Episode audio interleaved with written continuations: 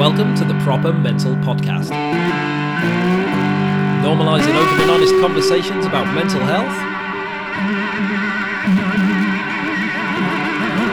by having open and honest conversations about mental health.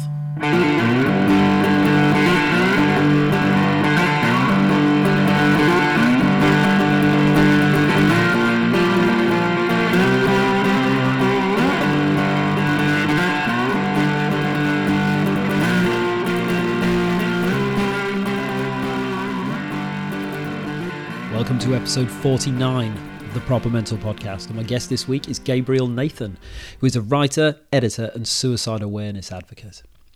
He's also a TED speaker and a documentary maker. And it was his documentary about suicide awareness, which is called A Beautiful Day Tomorrow Taking Suicide Awareness on the Road. It was this documentary that kind of brought Gabe to my attention.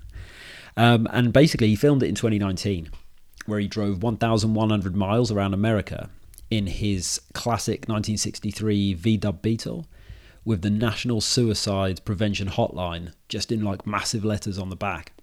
And he drives around America and people stop him for a chat because he's got this really cool, like classic, iconic car and the word suicide in great big letters, you know, just across the back of the window. And it's absolutely amazing the people that just complete strangers that just want to just chat to him, you know?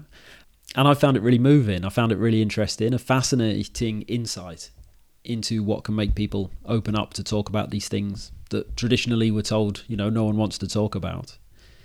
Um, yeah, it's really good. So I found out about Gabe um, when our mutual friend Claire Eastham shared something on her story about some of his writing work. And I went on his social media, I found a link to the doc, and later that night, me and my wife watched it on YouTube.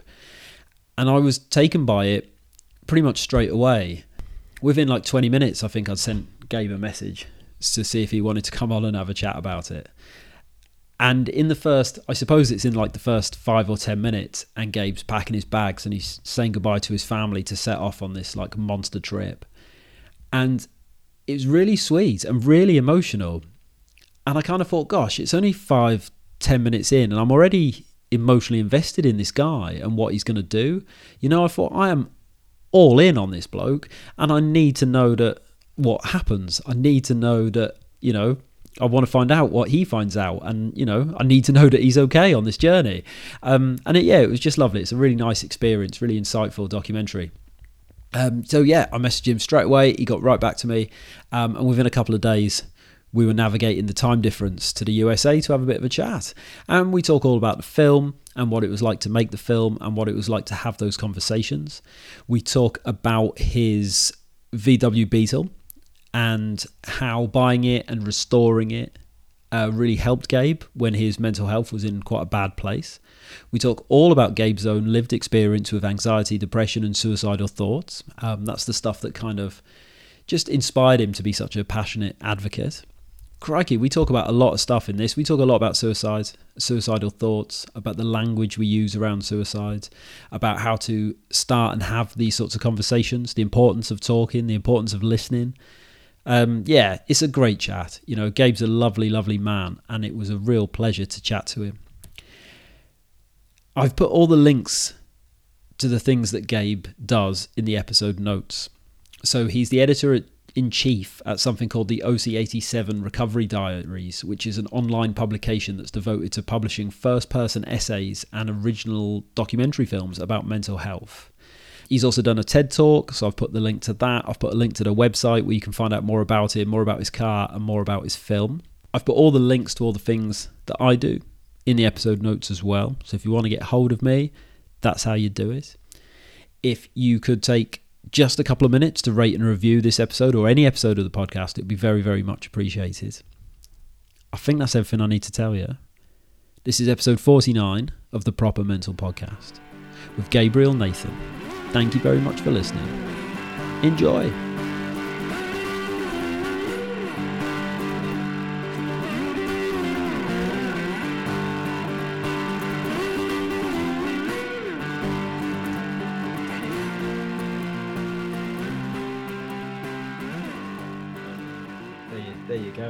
Yeah. Is there anything, Gabe, you need from me before we um before we get started?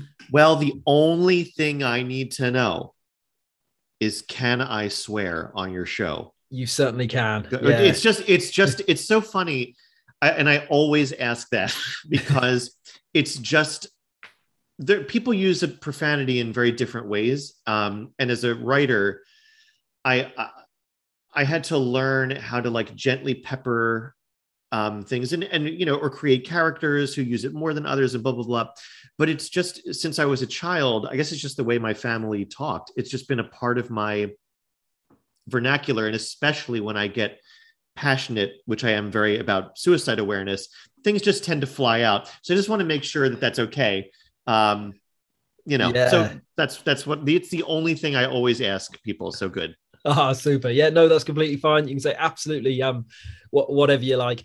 And my sort of I I suppose I'd just like to say before we start, my priority is that you're comfortable and happy with the end product, right? So if afterwards you think, oh, should I have said that or whatever, just let me know. I cut it out. I'm not precious. I'm, I'm not. I'm way. not. Well, I'm the same way, and I, I really believe in authenticity, and I don't believe in uh, like having some kind of polished persona and like well i need to see the final cut of that and the fuck that I, am not i'm not like that at all we're just gonna go and it's gonna be lovely and that'll be what it is yeah that's it exactly yeah i, I love that i kind of I do say to people like my podcast is a little scruffy around the edges, but you know what? Mental Great. health, mental health scruffy, right? It sure fucking is. Yeah, and it, it, if you want people to relate to it, if it's all like polished and nice and in a studio, and that's not real, right? That's no, not no. real life. And if we're talking about real things, then we need to sound like real let's, people. Let's be real. That's right. Yeah, fantastic. Oh, well, I'll just do like a little two line intro and then we'll just jump straight in, Gabe if that's all right with you, mate. Perfect. Yeah, perfect. Cool. So here we are with another episode of the Proper Mental Podcast. And my guest this week is Gabriel Nathan. How are you, mate? I'm lovely. How are you doing? I'm doing very well, very, very well indeed. I'm a little bit um, in shock, actually, Gabe, because this came together so fast. Um, I kind of only watched your film on like Tuesday or Wednesday, and then already we're having this this conversation. So um, I, yeah, I say really cool. let's let's go. Uh, you know why why wait? Yeah, definitely. No, it's awesome. Sometimes these things take a bit of bit of organizing, so it's nice to have one run so uh, run so smoothly. Um, the first thing I need to ask you, Gabe, really, um, is how's Herbie? Because I've seen on your Instagram story that he's in the wars at the moment, right? He he is, and uh, he's not well. And um, you know, this is this is the thing. Like he's a 57 year old car and some parts on him are original and that's that's a long time to be bumming around and, and being a car. Um, a lot of parts are not original, um, but it, we we really have our share of troubles. And uh, not to get too like, ooh, let's make a mental health metaphor out of this, but um, you know, mental health recovery is not linear. And you take two steps forward and one step back, or one step forward and three steps back. And my, I've owned my Beetle since 2017. And in that time together, and we we are very much together, we are very much a partnership. Um, we've failed each other in various ways. And you know, he's broken down on me in some very inhospitable uh, situations and circumstances and and i have been very unkind to him. Um, i've yelled at him and i've called him a nazi um, which is not that's really not nice. Um, and and it's a really low blow and it harkens back to you know adolf hitler did commission uh, the vw bug commissioned dr ferdinand porsche to, to make a, a, a small car for the german family. Um, and so there's there is that lineage that's very complicated and i'm jewish and that that further complicates my relationship with herbie. But anyway so like we've we've gone at it together um over our time together. And it's it is very much like how my own mental health and and i think the mental health journey of everyone has its its times in the gutter and um, the times when you're down and you know you're you're really having this existential thing of like i don't want to do this anymore. I don't, is this worth it? Why why why is this happening? I, i'm trying so hard and i'm doing all the right things. And either as a person i go to therapy i take medication uh, i try to be mindful i try to watch uh, what i eat i try to get enough sleep i try to have lovely relationships with people and still depression comes and wants to kick me in the balls right um, and same thing with with herbie I take him to the the uh, specialist mechanic. Uh, I use only the the best German parts. I don't buy crap for him. I, I treat him with love and kindness, and I, and and over and over again, we're we're in this situation. Um, so today, I I got him to the repair shop on Friday night. The repair shop is closed Saturday and Sunday, so he's just sitting there. Nothing's happening, and I'm just sitting here um, without my partner, and it feels like shit. Um, but I know that Monday the phone's going to ring and it'll be Harold from Gene's Foreign Cars, and he'll say, "Look, this is what I found, and this is what we're going to do," and there'll be a plan. Um, and just like I have a plan for managing my mental health, um, we'll we'll roll with that, and we'll figure out the next step. Yeah, that's an absolutely lovely metaphor, and I think like when you own a classic car, the the amount of extra sort of love and care and attention you have to give it to keep it ticking over is also a really lovely metaphor for mental health as well. You know we sometimes do have to give ourselves and others around us that extra extra bit of care extra bit of love yes know, extra bit of uh, compassion. Um yeah so i think that that fits together very very nice mate. Yeah. So um yeah speaking of, of the car i watched your film this week mate. So um for anyone who hasn't seen it, A Beautiful Day Tomorrow is what it's called. And um, I was so touched by it, Gabe. I just thought it was lovely. I was only 20 Thank minutes you. in. I was only 20 minutes in when I sent you that message. I didn't even know where it was going to go. That's I lovely. Thought, I love it. I thought I'd really like to, to talk to this guy. But um, for anyone who's listening who hasn't seen it yet, and I will load the episode notes um, and any promotion of this with with the link so people can get their get their eyes on it. But for anyone who hasn't seen it, what's the the general premise of your film and how did it kind of come about? so the general premise is so I have this 1963 VW Beetle and it's done up as Herbie the Love Bug. It's got the red, white, and blue stripes and the 53 everywhere and all of that um, from the film. If you if you haven't seen the Love Bug, and I'm not talking about any of the sequels, if you haven't seen the, the 1969 uh, Walt Disney film The Love Bug, um, it's on Disney Plus, and and that should really be on your to do list. And then watch A Beautiful Day Tomorrow because then you'll really really get it. Um, but anyway, so I have this Herbie replica that I you know have been wanting to make my whole life and and finally did it in in 2017 and um basically the long and short of it is i bought this car to help me um with my depression and help me feel better and and fill some kind of hole right and so it was a selfish thing when I got it. And I started driving it around and I started getting, you know, thumbs up and waves and smiles and Herbie and, you know, and I started going, oh, this car is making other people feel lovely and, and sweet and, and happy. And that's great. So it then started to be as much about me as about other people. So it was like, well, instead of just taking a pleasure drive to make me feel better, it's like I'm going out and driving around a neighborhood and people get excited and, and like that's great. So then um, people would stop and talk to me um, which you know for someone with social anxiety and that's that's hard. Um, but i could talk to someone about herbie all day. So i would talk to people and then they would say so they, we would talk about the car for a little bit. Then they go so what do you do? And i'd say well I, I used to work in a locked inpatient psychiatric hospital and i I now run this website called I manage this website called OC87 Recovery Diaries, and it's it's people with living with mental health challenges, and and so then people would start to like open up about their mental health challenges or uh, a relative who died by suicide or someone who's navigating the inpatient mental health system. And you know can you give me some advice about like what hospital in neighborhood's good or what you know so it start having these mental health conversations as because of this car right? So then i started thinking well if these conversations are just happening kind of organically why don't i just make them happen? Um, so i put the national suicide prevention lifeline number all over the rear window of the car. Um, if if you're in the uk you have different numbers. In america it's 1-800-273-8255 that number is changing next year to 988 so i'll obviously be changing my window cling. Um, but anyway i know you guys have wonderful resources. You've got the samaritans there and, and on um, there's this organization bristol um, suicide prevention that, that goes out and with volunteers and, and interacts with people who are are in crisis and, and you just have such lovely services there in the uk Um, but anyway, so I've got the Lifeline number on the back of my car, and now everybody who sees Herbie gets that message, um, whether they stop and talk to me or not.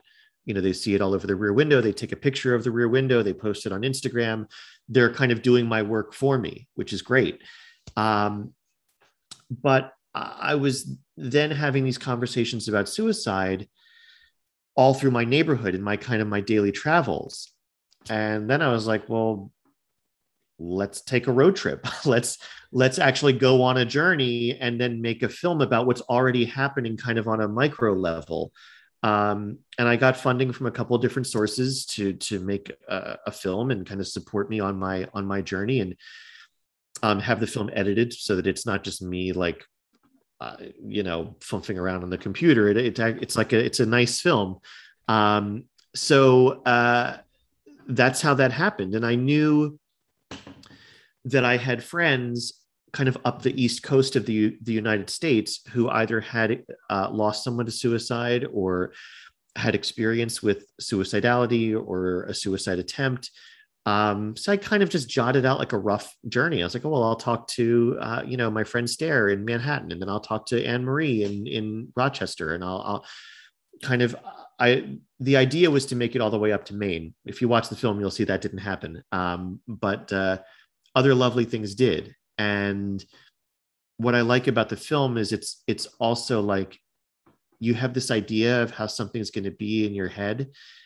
And then it doesn't quite turn out that way, but it's lovely anyway. Um, and that's kind of like life, right?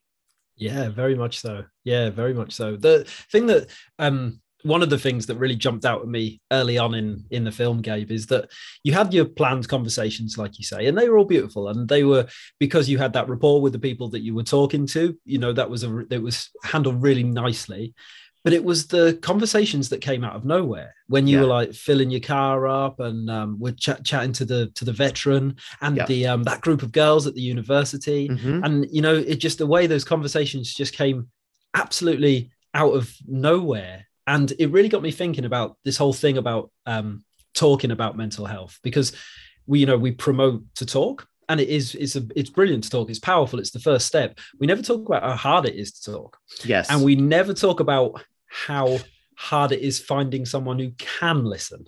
And I think one of the things that jumped out to me is that your you and Herbie together kind of created this space that almost made people want to talk. And maybe we're not that bad at talking after all. Maybe we just don't have the right places or the right space or someone to facilitate the talk because people were really keen to talk to you, mate.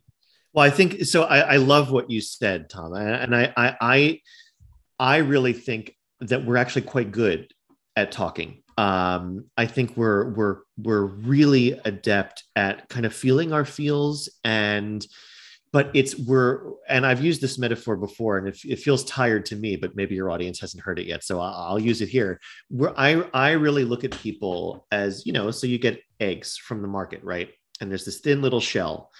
I really feel like we're all inside an egg, and this very very thin little shell and all someone has to do is on that that very thin shell and it's going to crack and we're like we're just in there like aching please somebody tap on my shell please please, please. i've got so much we've got so much fucking shit tom that we're all walking around with all the time right and that eggshell is like ah, it wants to it wants to burst because of all this stuff.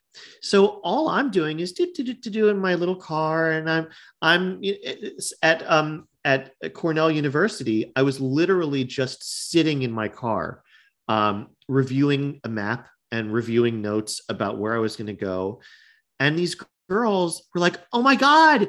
It's Herbie. Can we take a picture of your car? I'm like, sure, yeah, yeah, yeah. But I, I want to ask you a couple questions. And and then and that's all it was, right? and so and it they were talking to me about one girl was talking about self-harm and one girl was talking about her relationship with her mom and and it's just like blah it just wants to come out um and i think i think about my mother. So my father's in the film. My mother is nowhere to be seen because my mother would rather like chew broken glass than than talk about you know things that are going on with her and whatever. But I wonder what kind of person, who would it have to be to tap tap on my mother's eggshell? And I, I think it's just my approach doesn't work with her. um, and, and I, I get that, and that's fine. But like someone's would. And my approach doesn't work with everybody. Um, and it's and it's fine. People respond to different people and different approaches and different things.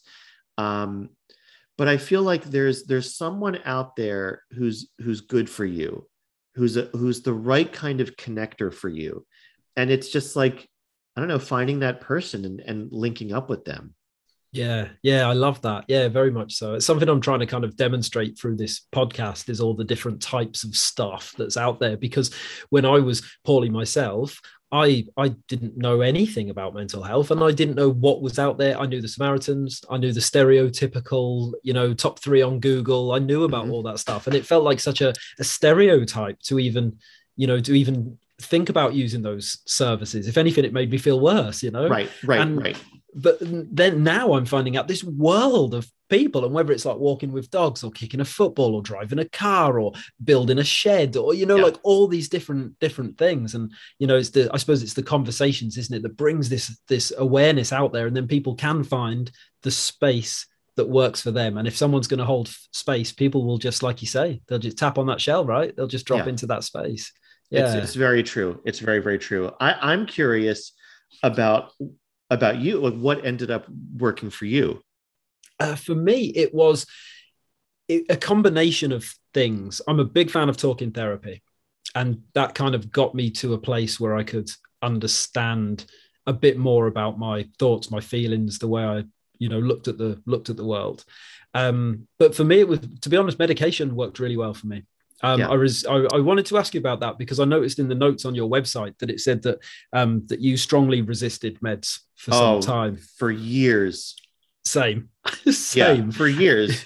yeah, and as soon as like I, I got to the point where I had nothing else to try, and it was my last roll of the dice. And you know, within a couple of weeks, then like wow life was manageable again you know and i always whenever i talk about medication i always say it's not for everyone make your own right. informed choice um yeah. but you know but for me personally it was a um yeah it, it really or they still continue to um to do the trick you know but why did you resist them gabe if you don't mind me asking I don't mind you asking anything. Uh, nothing. Nothing is off the table here. So I, uh, uh, I was first recommended medication in college. Um, so I was 19 and I had gone to therapy for the very first time at the College Counseling Center. And at this time, the college that I went to did not have a psychiatrist on staff. Um, they, they do now. Um, so it was just counselors. And the counselor that I was seeing said, you know, I really think um, as an adjunct to the work that we're doing here, that you should be on on some kind of uh, antidepressant. Um, and uh, you know so at that time they had to refer you out to a psychiatrist just in the town. And i was like uh, you know it took me it took me a long time to just get to counseling. Now we're talking about i'm sick enough that i need you know, psychiatric uh, intervention medication i I really didn't like that. Um, and I went to see this guy. I went to see the psychiatrist, and he, you know, like psychiatrists do because they prescribe meds. He was like, "Yeah, you need, you know, medication." And I was just like, "Back the fuck off." And I don't, I, and I'm not taking it. I'm not, I'm not, I don't want to be that sick. I don't want, I, I don't want to, I don't want to have to need that. Um, and so I didn't take it. And then I left college. Well, I, I graduated college, and then I didn't go back to therapy. So I graduated in 02 and I didn't re-enter therapy until 2010. And then I was in therapy. And very shortly after starting therapy, my therapist was like, I think you need a little bit more help here. Um, and again, I don't want to need more help. I want to just do this with you. I don't, I, I, and uh, the other thing about me, Tom, is I'm very, um, I don't drink, I don't smoke, I don't do drug, nothing. Like, and when I say I don't drink, it's like, well, yeah, I have, I have a beer every two, nothing. Um, because I'm so scared of something influencing the way that I think and having some kind of like we're going to get in your brain and alter. Da, da, da. I don't want it. I don't, I'm fucked up enough. you know what I mean? That that's my theory. And I have people say to me, "Oh, Gabe, you'd be so funny drunk." Ha ha. ha. I'm funny enough sober. I don't need to be funny drunk. I don't want to know what I'm going to be like when my inhibitions are lowered. Um, I want to be in control. So the idea of some pharmacological substance kind of noodling around with my uh, neurotransmitters or whatever, I, I was not into that. Plus the fact that in 2010, I was working at a psychiatric hospital um, where patients were being given m- major meds um, like hardcore antipsychotics and were being snowed. And i was watching what medication was doing to people and i didn't want my affect blunted. I didn't want to be you know shuffling around. And of course i would tell my therapist this and he was like you know gabe nobody's going to be hitting you with like haldol and thorazine and like that's that's not that's not what you're going to be on you're not going to be gorked out of your mind um, this would be a very low dose of an antidepressant to just really help you do the things you're doing anyway and make life a little bit more bearable and a little bit more functional. And so, really, after about three years with him, and he would bring it up like every four months, every six, hey, you know, have you given any more thought to medication? Da, da, da. And really slowly, I just evolved into understanding that, like, I don't want to feel like this anymore. And if this can help me, great. And if I try it and it doesn't help me, fuck it. I, I don't have to take it for the rest of my life if I don't. So I started on a low dose of uh, Lexapro, worked up to the therapeutic dose. I didn't feel any change at all. Um, then we tried a medication called Viibryd, um, and that worked. That really worked for me. Um, my my depressive symptoms, my my uh, anxiety symptoms. This is not a commercial for Viibryd. It worked for me. Great. It might not work for you. Da, da, da, da, da, whatever, all the legal bullshit. But for me, um, it's been a lovely complement to therapy. And I'm still in therapy. It's been 11 years. Um, and uh, it's just helping keep me stable and helping me from really bottoming out, I think. Yeah, yeah, I relate to that so much. Yeah, I for me when I just before I started on medication, I used to kind of I I used to always say if ever it was suggested to me, I used to say, look, I can't trust my thoughts and I but at least I know that they're mine because right. they're coming from me. They might be like wrong or really wild, yeah. but at least they're coming from me.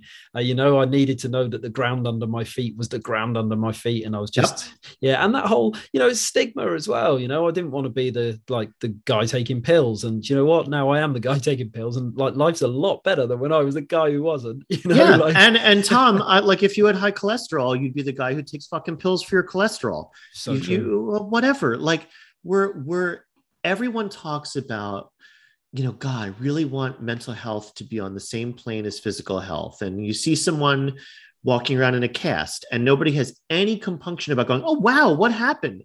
You know, what happened to your arm? And oh, well, uh, let me tell you, let me tell you the story.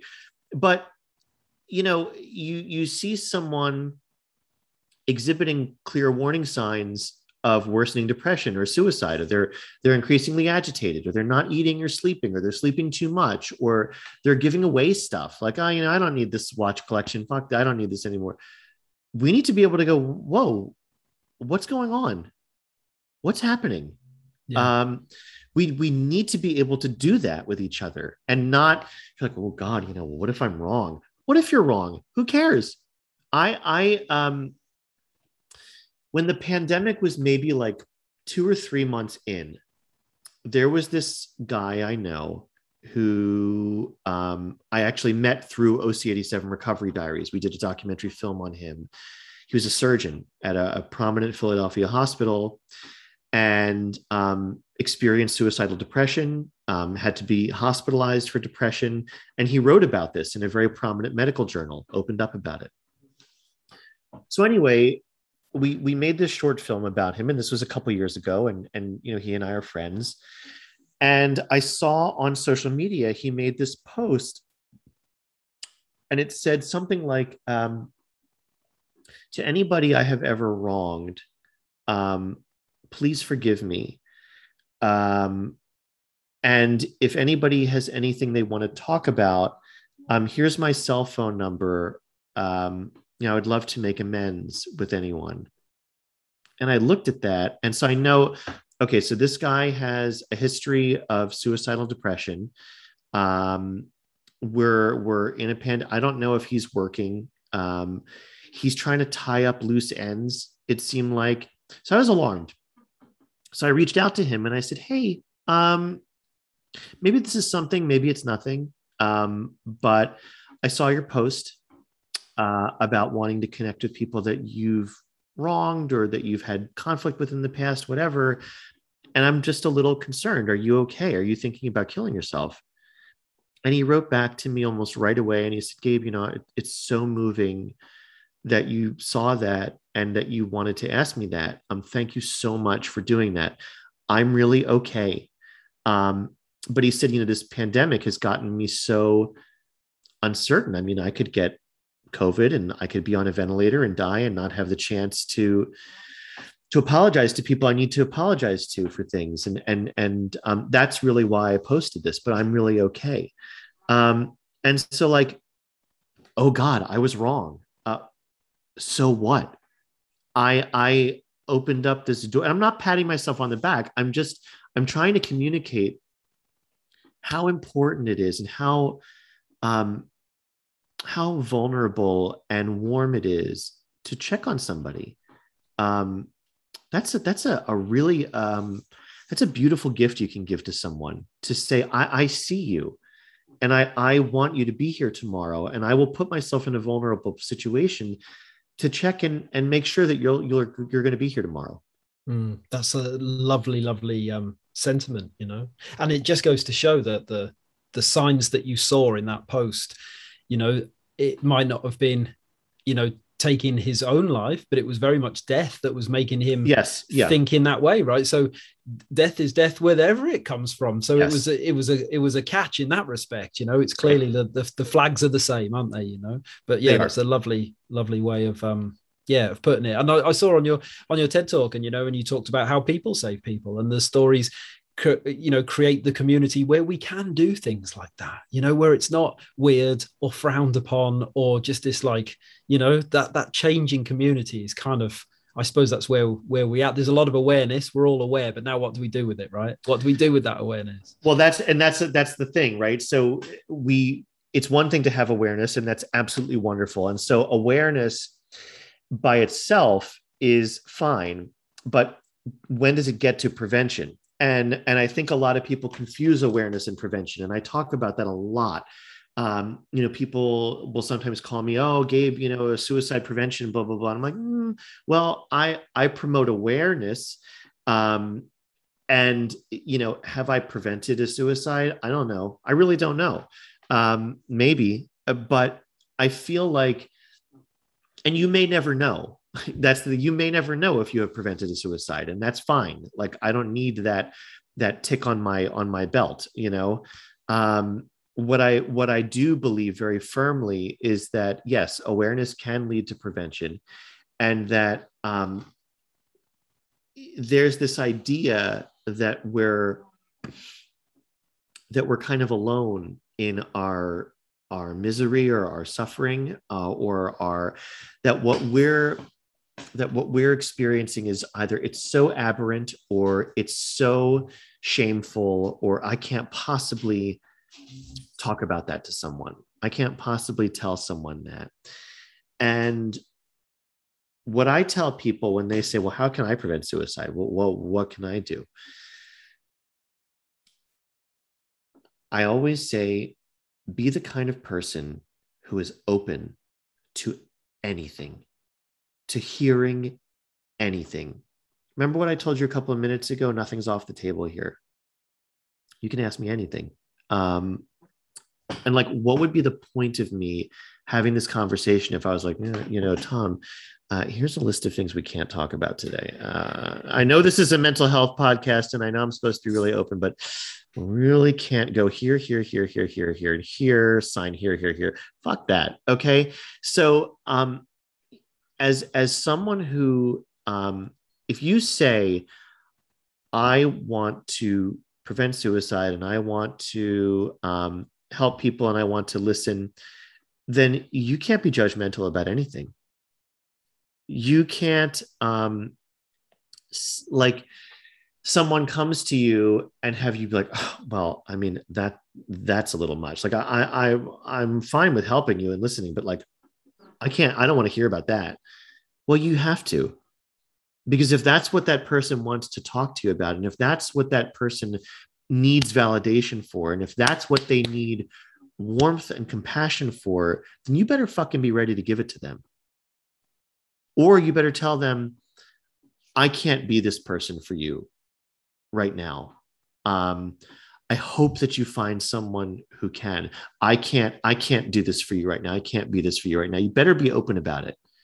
Um so because people who are experiencing um wanting to take their own lives they're dealing with enough shame and stigma um they don't need it from you uh really. They don't.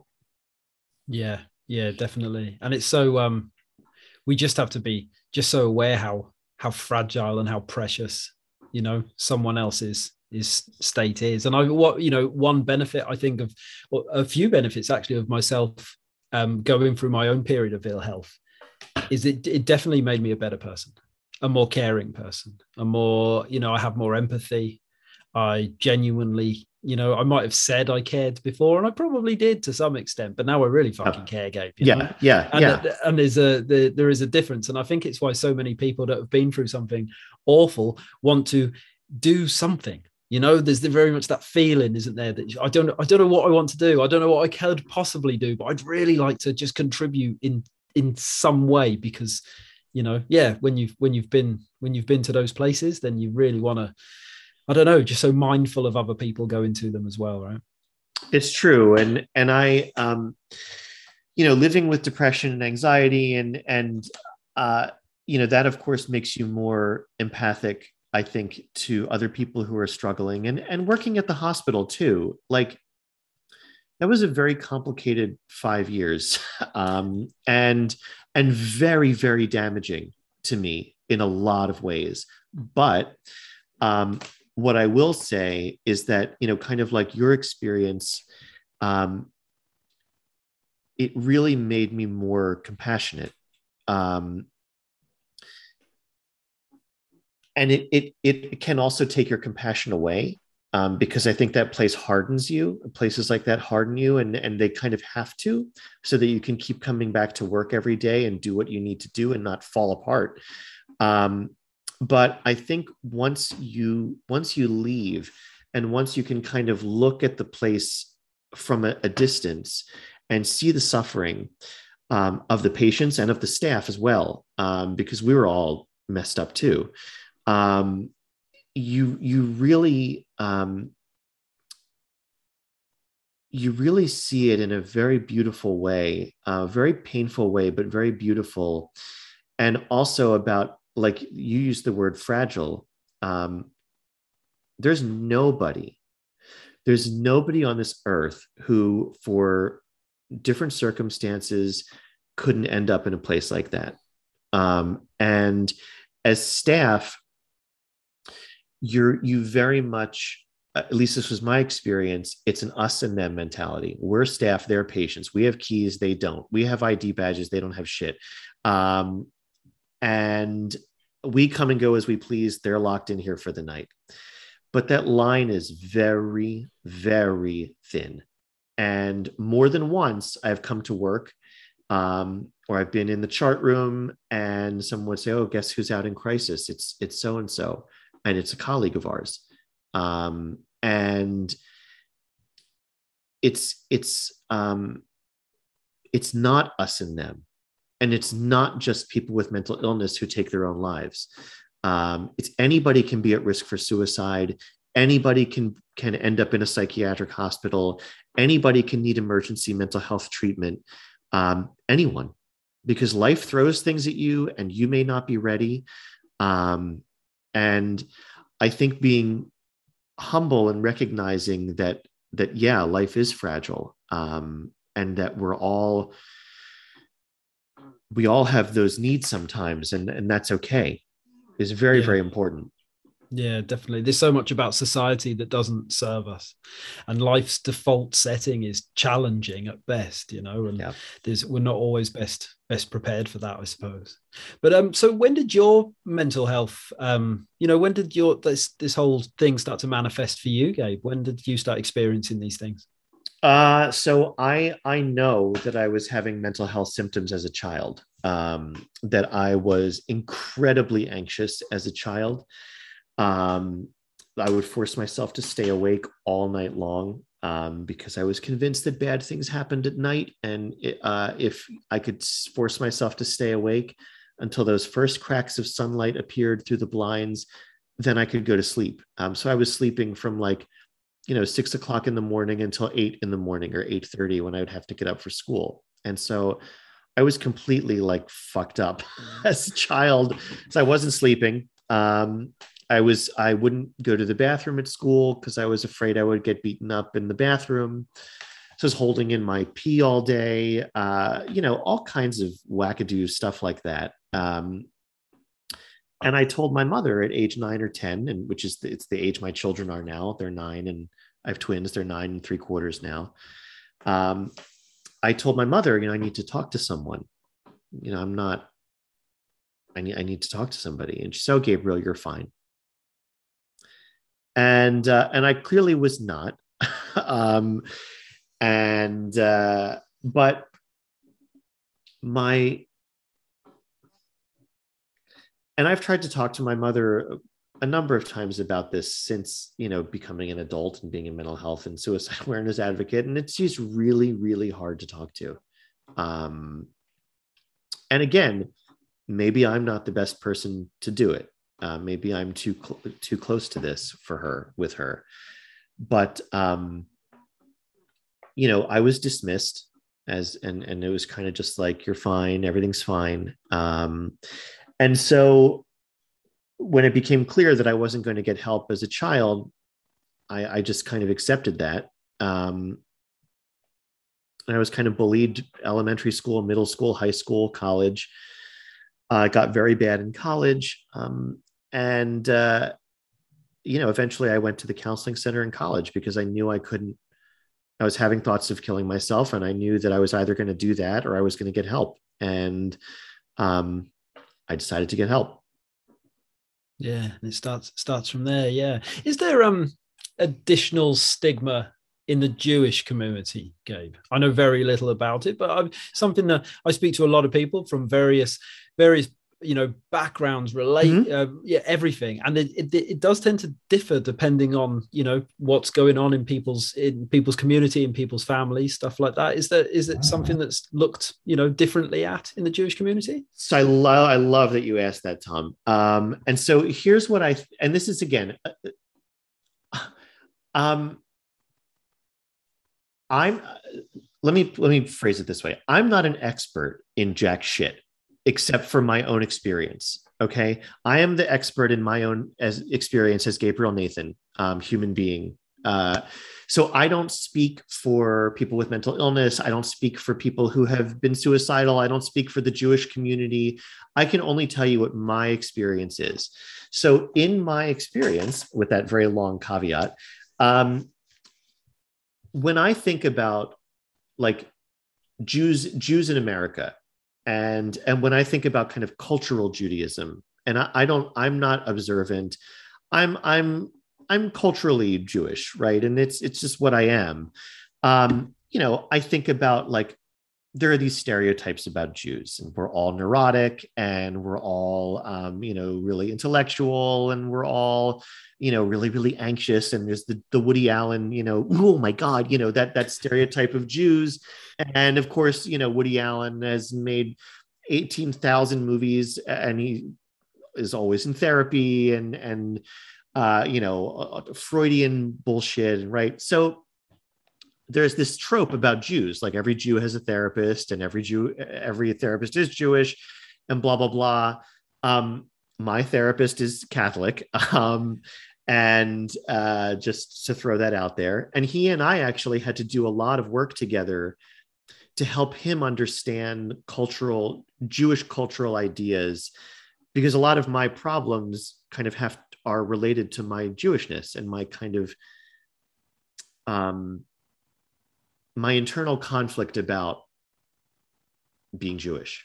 Um, I have a lot. There's a lot of a lot of stuff there.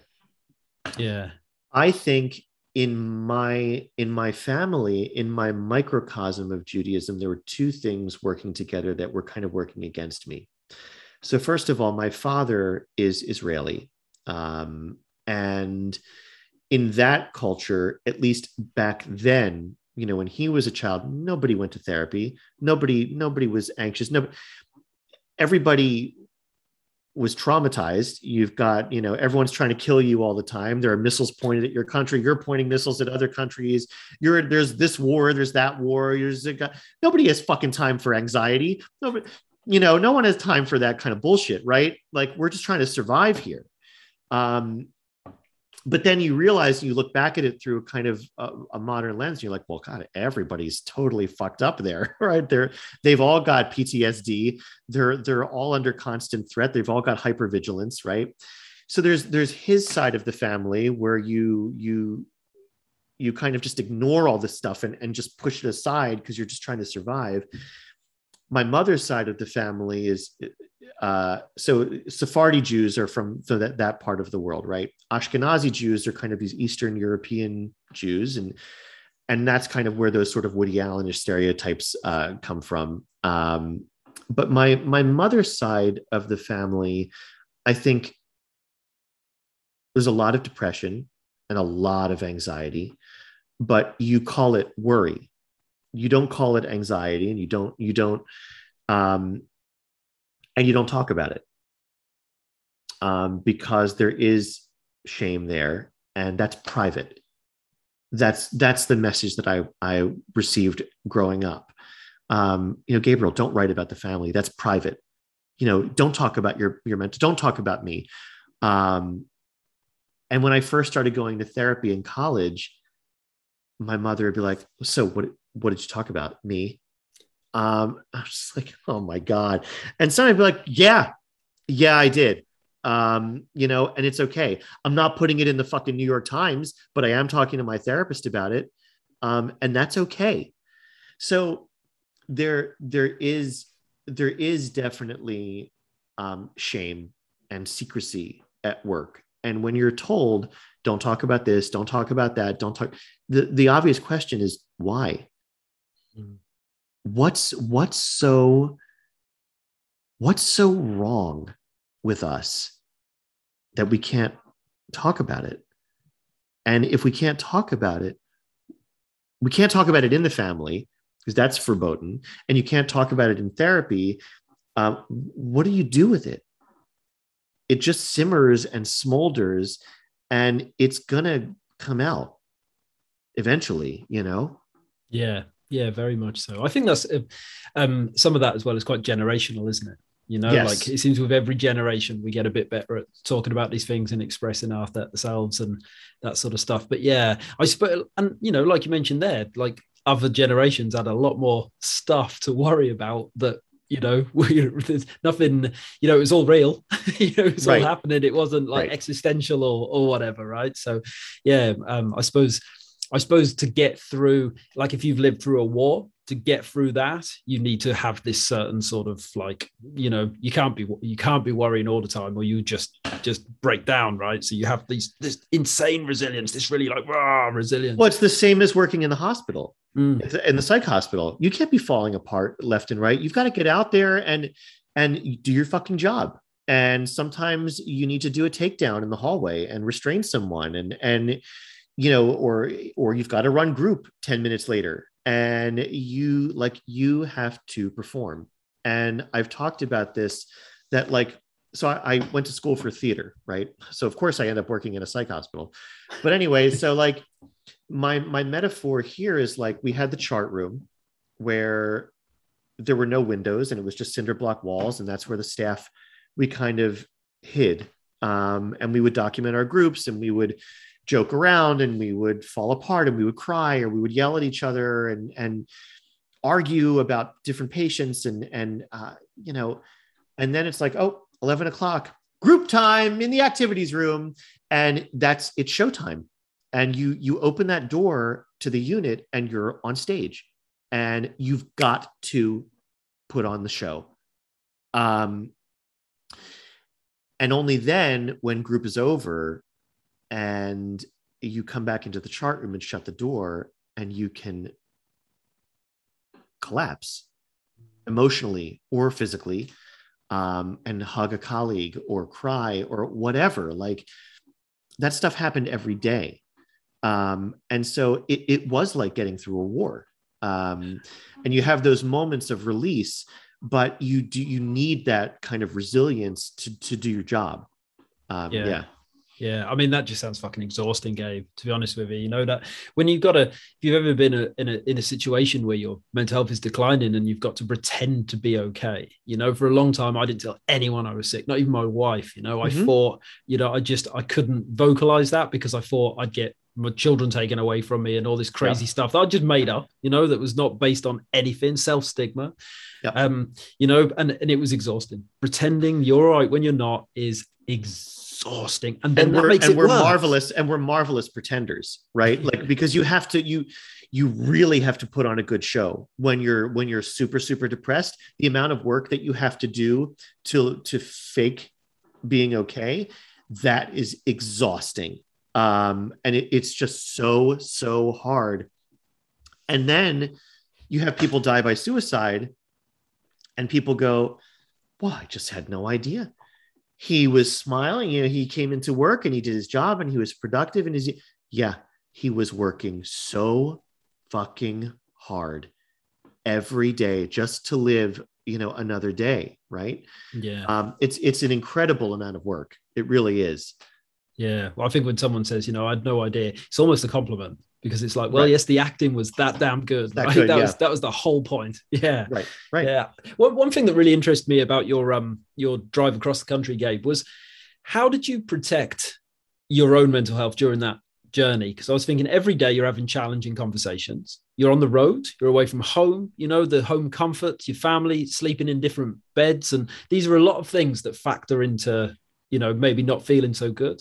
Talk having all these deep conversations was that hard for you to hold space for that amount of time while on the road?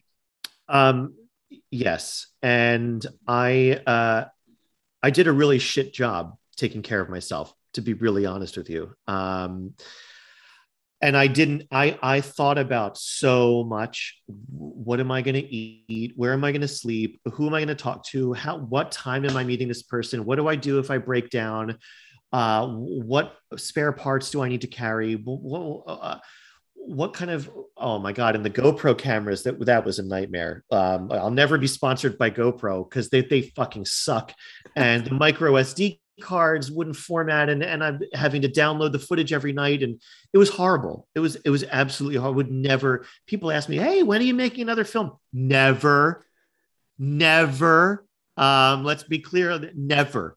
Um, so I I planned everything and I thought about everything except how I was going to take care of myself. Um, and I really just didn't. I, I, really, I really didn't. And I was running on adrenaline for 11 days. Um, and I remember coming back. It was an extremely hot day. And I pulled up at Fresh Fly Studios, the, the company that edited the film and I had uh, a portable hard drive. It was like a two terabyte or whatever the hell it is drive with you know 100 hours of footage on it. And I, I walked in and I put the thing on the desk and I said, I don't want to fucking see eh, see this ever again. Um, call me when you have first draft ready. Bye.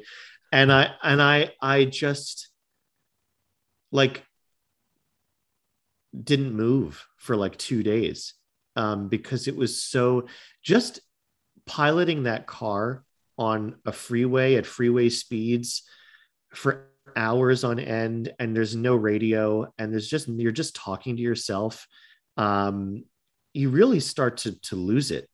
Um, and i had just had it. I, I had just had it.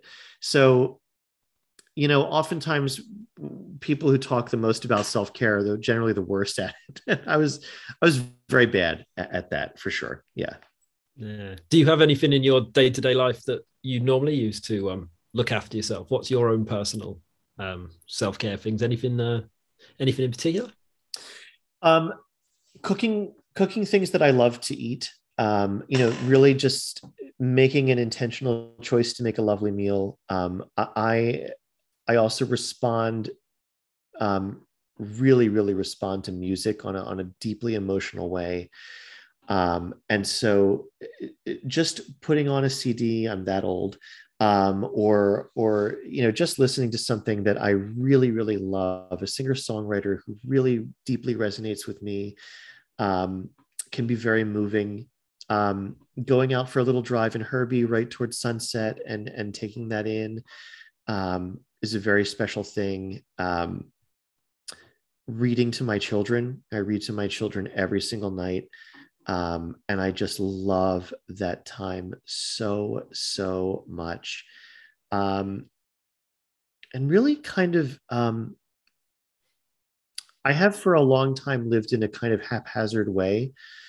Um, and I'm really trying to make more intentional choices, intentional choices about what I bring into my house in terms of just objects and, and things and furniture, or making more intentional choices about who I want to spend time with, um,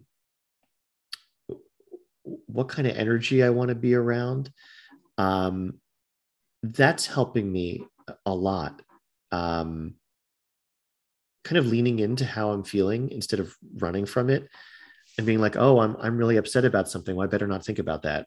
um, now I'm like, I better think about that um, and spend some time with that. Like maybe that's a yuck emotion, but like let's let's listen to that for a little bit and try to figure out what that's about um i kind of like i kind of like that Mm, yeah, and like so so important, isn't it? It's hard to, you know, when we run from these things and we distract ourselves from these these feelings, these emotions. Sometimes, you know, I got to a point where I didn't know I didn't know what I was supposed to feel. I didn't know what things meant. I lost all my signposts, right? I didn't know yes, all yes. this stuff. And it, it, took a long time. I'm still doing a lot of work on that, but um, to kind of learn, oh, right, I feel like this. Why? Oh, why do I feel like this? What can I do about it? You know, and all these all these steps. But yeah, when you run, you just end up running from everything, even the good stuff sometimes. Yes, right? yes, yes, yeah. yes.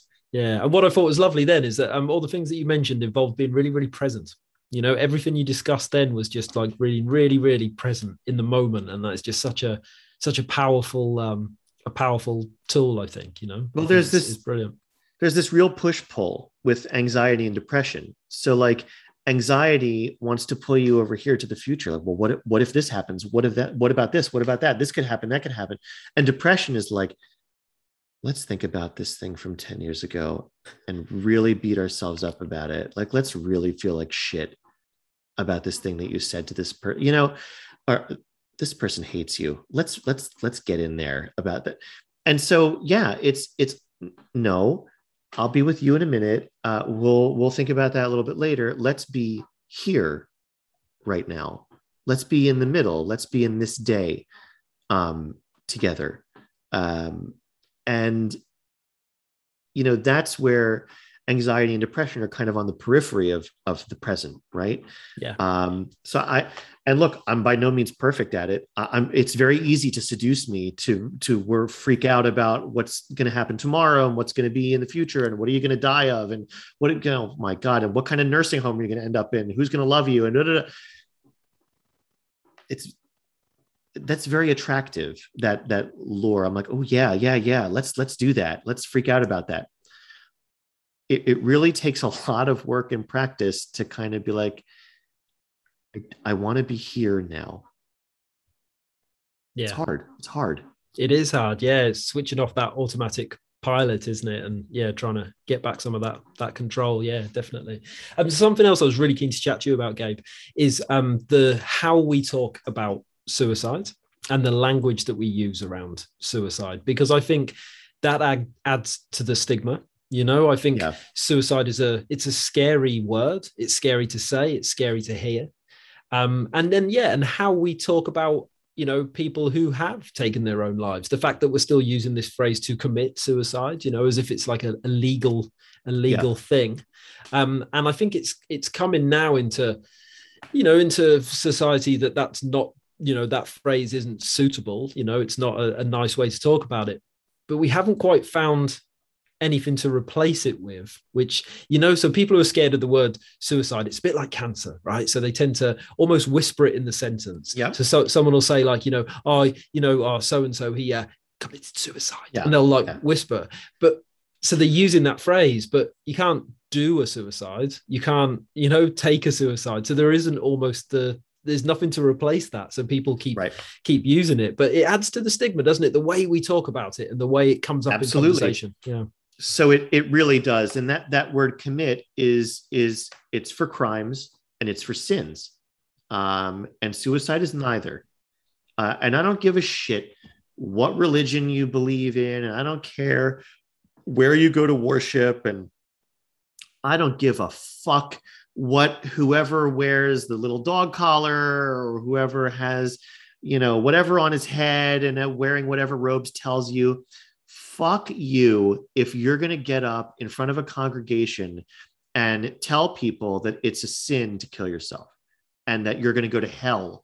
Uh, it, i can't think of anything more cancerous and anything more malignant and vicious and horrible to tell people because what that communicates is well if i'm having those thoughts i better not tell anybody.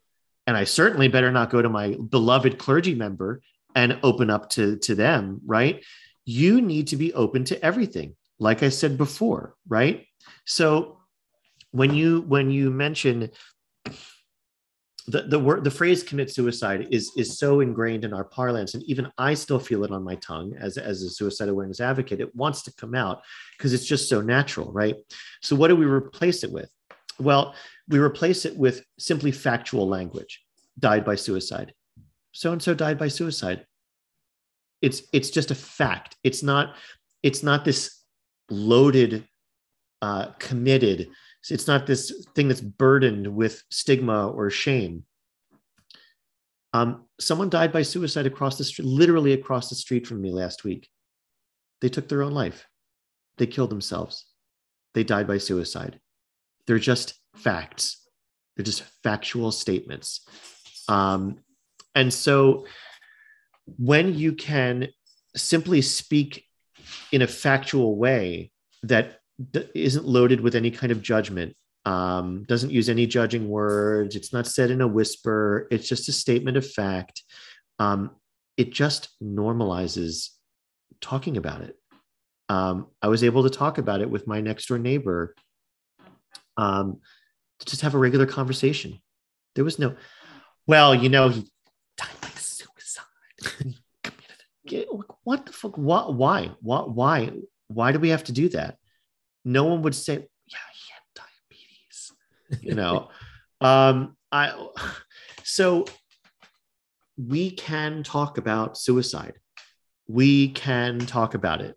We're grown-ups.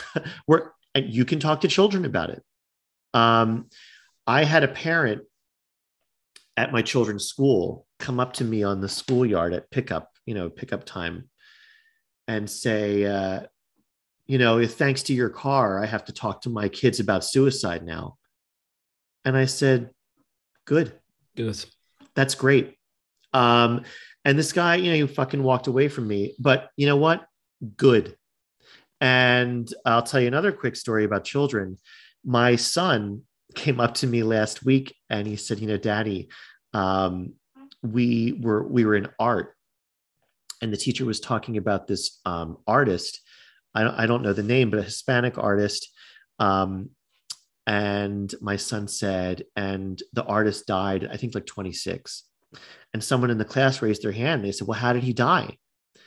And the teacher was like uh well uh, you know, sometimes um, you can uh, the the the pressures of success can really get to you, and um, you know, sometimes it can be too much for some people, and uh, and my son said to me like, "Daddy, like, why couldn't she just say he killed himself?"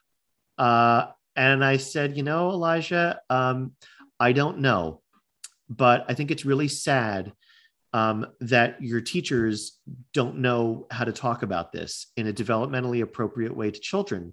And I said, maybe your school needs me to come and have a conversation with these teachers uh, about how to talk about suicide to children. My children know what it is. Uh, they know what that number on the back of my car is. They know what I used to do at the psychiatric hospital. Um, there are children as young as nine who are taking their own lives. So you better fucking learn how to talk about suicide to children.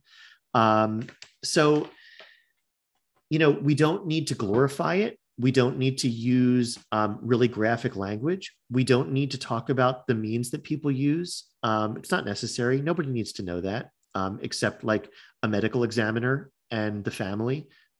Nobody else needs to know. Um, it's just not relevant. Mm-hmm we don't need to use the word commit. Um, and we need to let people know one very important thing about suicide it's that anybody can be at risk for taking their own life anybody yeah. um, and that having those thoughts is normal it's just when the thoughts don't go away when it becomes incessant when it becomes all we think about and it becomes kind of every other thing kind of goes away and like that's the thing. Um you know then it's then it becomes something that needs to be addressed immediately. Yeah. Yeah i suppose when you i remember with me the first time it kind of crossed my mind. I remember being shocked myself and just mm-hmm. being like whoa don't want to put that back in the box, you know. Right. But right. over time, it's like anything. You watch your scariest horror movie enough times, it stops being scary, right? And then right. suddenly you become very, very comfortable with with these sorts of words and phrases. And then, like you say, you know, you start to um yeah, start to thinking about it a heck of a lot more, and that's when it gets gets very scary. But I absolutely adore what you just said about the about the children. Then, Gabe, I love that so much because if we we're talking about talking and we're talking about creating space and having communities where we can be open and we can share well we can when we lie to our children they're gonna they're not gonna be children forever and they're gonna right. learn this stuff and they're gonna go daddy lied to me that, I can't yes. trust him, right? If I can't right. trust him over this stuff, how can I speak up? You don't speak up to people who lie to you. You don't trust right. people with with something scary if you know that they haven't been open and honest with you. You know, like it's that you can't. You know, we, we can't keep this stuff to ourselves and then turn around and go, Oh, I can't believe our kids don't don't trust me. I can't believe my kids right. don't say anything. Yeah. Why don't they talk to me? Why don't they? Why don't they? Yeah. Yeah, exactly. I've been, I've been lying to him since he was five. You know, of course he doesn't want to talk to me. You know, so yeah, I love that so much. And I just want to, um, just looking at on my notes here, Gabe. But one thing I just want to um, just touch on before we si- sign off, mate, is um is OC eighty seven because mm-hmm. it's um yeah, it just sounds like a really wonderful space. What is it you do there, and how long have you been in, involved with that, mate? So OC87 Recovery Diaries, it's it it's an online publication. Um, we feature personal essays by folks with lived experience of mental health challenges, and we make short subject uh, documentary films. You know, professionally produced, beautiful little films. Some of them are like four minutes, some of them are eight or ten. Um, and uh, we're a nonprofit, um, so if you want to donate to us, that would be lovely. Um, but I'm the editor in chief, and so I supervise two part time editors and I basically manage the day to day operations of the site. Um, I edit essays myself. I, I have a, a, little portfolio of writers with whom I work on their recovery essays and I help them with their storytelling and I you know will nudge them a little bit hey it looked like you wanted to talk about this you know why don't you open up a little bit more and i kind of serve as like a, a coach um, for people who are telling their stories um, and we pay our contributors um, if you write a, a recovery essay for us, you get $150 because we really, we really believe that you know you should be compensated for for telling it's a really vulnerable thing to do Um, so there are literally hundreds of personal essays uh, on the site. There are dozens and dozens of short subject documentary films. It's all free.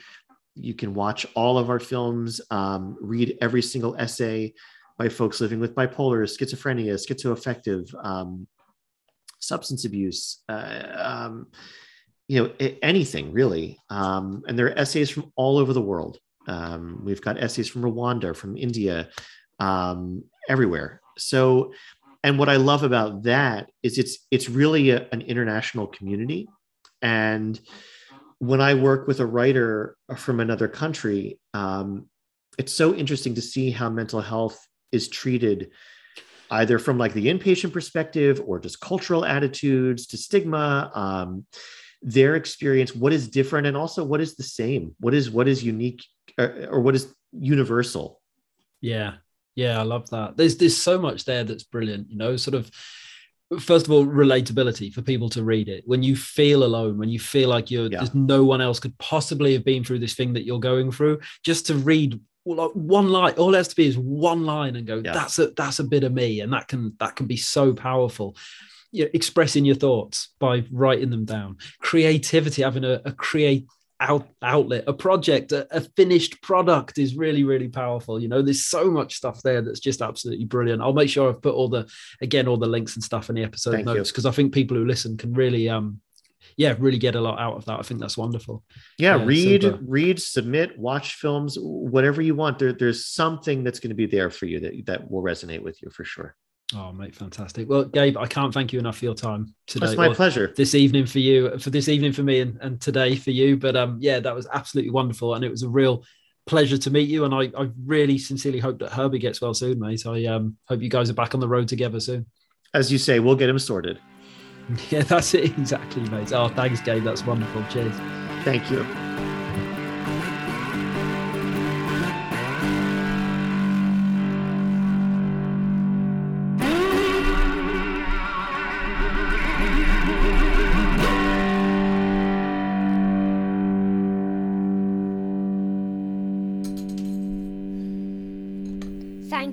Listening from the proper mental podcast. Please like and subscribe. Plus five stars.